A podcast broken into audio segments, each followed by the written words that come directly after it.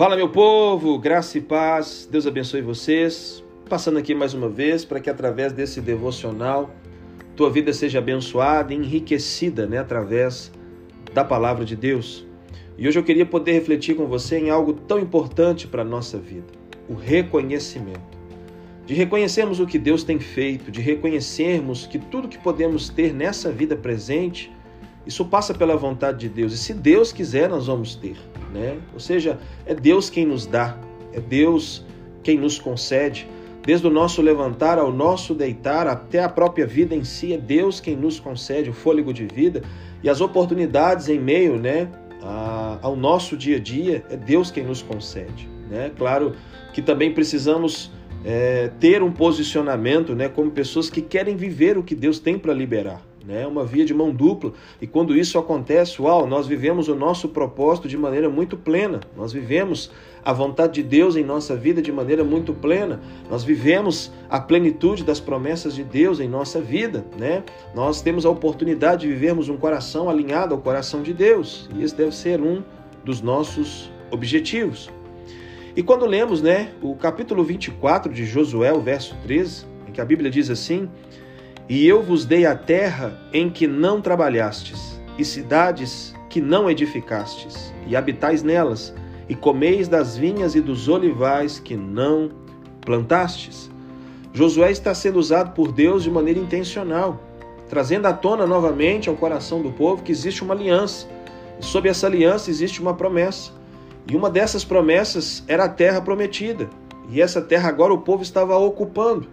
E Josué está lembrando o povo de que a terra, essa terra que emanava leite e mel, do qual eles agora estavam habitando, para que o povo se atentasse que tal terra ou tal promessa não foi conquistada simplesmente pela força do braço do povo, pelas estratégias militares do povo, ou por Josué em si, ou somente pelo povo em si, mas não.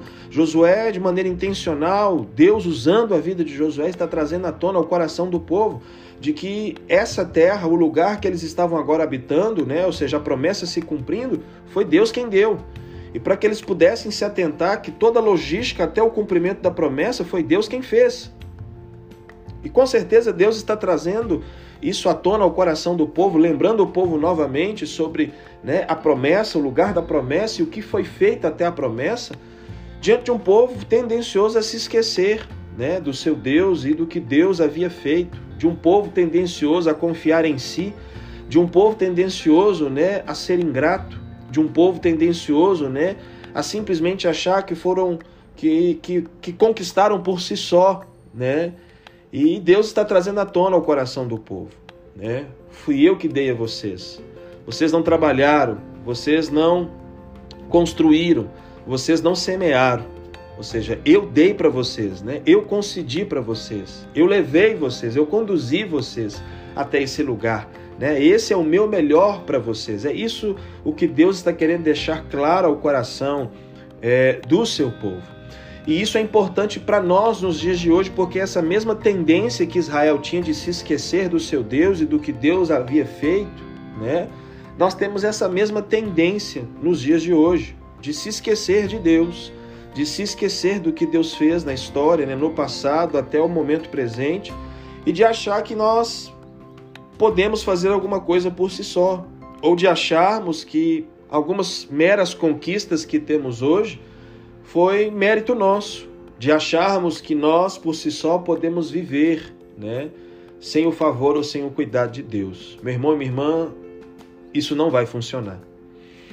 Precisamos reconhecer que desde o nosso levantar ao nosso deitar, como disse, é Deus quem nos concede. É Deus quem nos dá.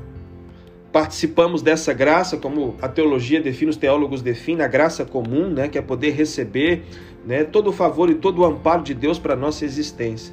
Como também somos alcançados por essa graça irresistível que nos faz viver né, é, todo o propósito e todo o plano que Deus tem para a minha vida e para a tua vida hoje através de Cristo Jesus.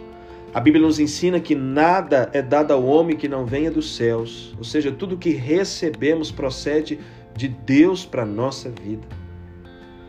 A, a, a, a Bíblia também vai nos ensinar que para esse mundo nós não trouxemos nada e dele nós não levamos nada. Então precisamos nos atentar que é Deus quem nos concede, é Deus quem nos proporciona, é Deus né, que nos dá. E precisamos reconhecer o Senhor em todo o tempo em nossa vida. Precisamos nos atentar né, no cuidado que Deus tem tido para conosco.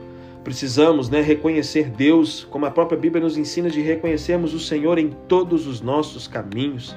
Precisamos ter essa humildade para reconhecer, né, principalmente no momento de celebrar, no momento da conquista, no momento do pódio, né, no momento de se levantar o troféu, que o mérito não é nosso, é graça de Deus. De reconhecermos que o que temos não é nosso, é para a glória de Deus, nós somos só mordomos e aonde estamos né, cuidando daquilo que Deus nos concedeu. Meu irmão e minha irmã, não se esqueça do seu Deus. Se lembre que até onde você chegou foi Deus quem cuidou de você. Foi Deus quem supriu você. Foi Deus quem abençoou você. Não se esqueça que talvez o trabalho que você está hoje, né, a, a, a formatura da faculdade que você celebra hoje, né, o carro que talvez você comprou hoje, né, é Deus quem deu a você. Não se esqueça que talvez o ministério abençoado que você tem hoje, a igreja local que você pastoreia hoje, é Deus quem deu para você. Não se esqueça de que a família que você tem hoje, os filhos que você tem hoje, o casamento que você tem hoje, Deus deu condição para que você pudesse ter. Então não se esqueça do seu Deus. Não se esqueça do que Deus fez por você. Não despreze toda a história que Deus construiu para você através de você. Se lembre do seu Deus. Se lembre do que Deus fez. Se lembre do que Deus está fazendo, para que você esteja apegado nele para todo sempre. Para que a ingratidão não tome espaço no teu coração né, para que a soberba ou orgulho domine a sua vida, mas para que você humildemente caminhe na presença do Senhor teu Deus, para que você possa ser fiel ao teu Deus, seguindo e honrando e fazendo a vontade de Deus. Um beijo para o teu coração e, e que você possa viver dias extraordinários na presença de Deus. Tamo junto, vamos para cima.